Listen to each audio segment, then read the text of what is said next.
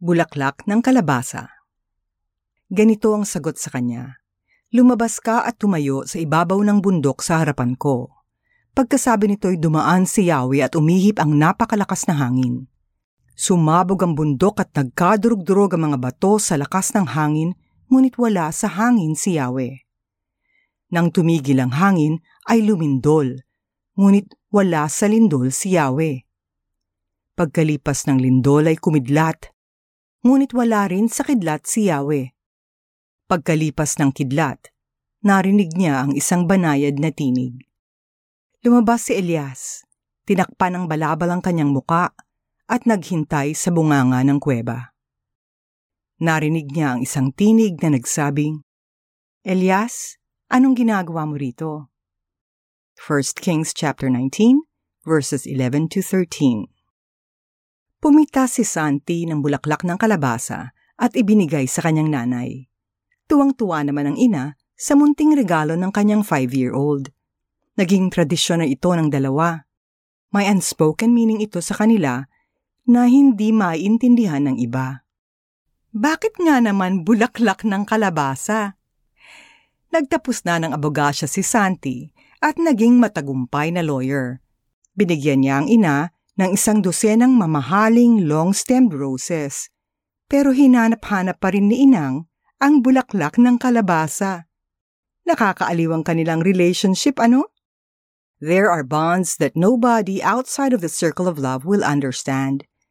Nakaka-comfort to know that we, as believers of Jesus, have that special relationship with God too. Alam niya what will speak to us the loudest. What is the unique way He speaks to you? Is it in seeing a rainbow or hearing a particular song on the radio? Ang makakita ng ibon sa langit? O isang bilyong constellation sa gitna ng madilim na gabi? O ang tahimik na pagputok ng bula ng sabon? It might not make sense to others, pero kayo ni God ay nagkakaintindihan. Ang Bible ay puno ng special codes for us. In today's featured passage, matatagpuan natin ang isang depressed at takot na Elias na nagtatago sa kuweba. Alam ng Panginoon ang love language ni Elias. Hindi lindol, bagyo o kidlat ang nagpalabas ng kuweba sa kanyang anak. Ang kanyang banayad na tinig lamang. Take time to listen to God today He surely has something to tell you. Manalangin tayo. Panginoon, salamat na alam niyo kung paano makukuha ang aking atensyon. Pasensya na po kung minsan ay sobrang puno ang schedule ko na wala na akong panahon na mapansin ang inyong pagtawag. But you are relentless in pursuing me. Ipaalala niyo po sa akin na madalas ay wala nga pala sa lindol o bagyo o kidlat ng aking busy life ang inyong presensya. Sana'y magkaroon ng katahimikan sa aking isip nang marinig ko ang inyong bulong sa araw-araw. In Jesus' name, Amen. Bilang application, huminga ng malalim.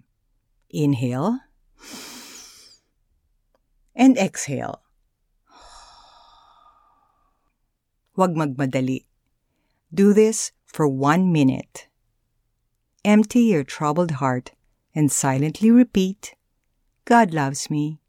God understands me. God loves me. God understands me. Ganito ang sagot sa kanya, Lumabas ka at tumayo sa ibabaw ng bundok sa harapan ko. Pagkasabi nito'y dumaan si Yahweh at umihip ang napakalakas na hangin. Sumabog ang bundok at nagkadurog-durog ang mga bato sa lakas ng hangin. Ngunit wala sa hangin si Yahweh. Nang tumigil ang hangin ay lumindol, ngunit wala sa lindol si Yahweh.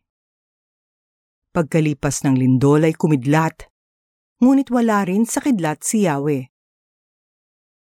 Pagkalipas ng kidlat, narinig niya ang isang banayad na tinig.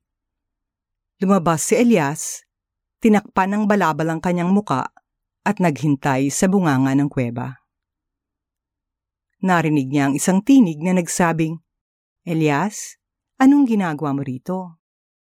1 Kings chapter 19 verses 11 to 13. This is Celeste Enriga Javier, former executive producer of the 700 Club Asia.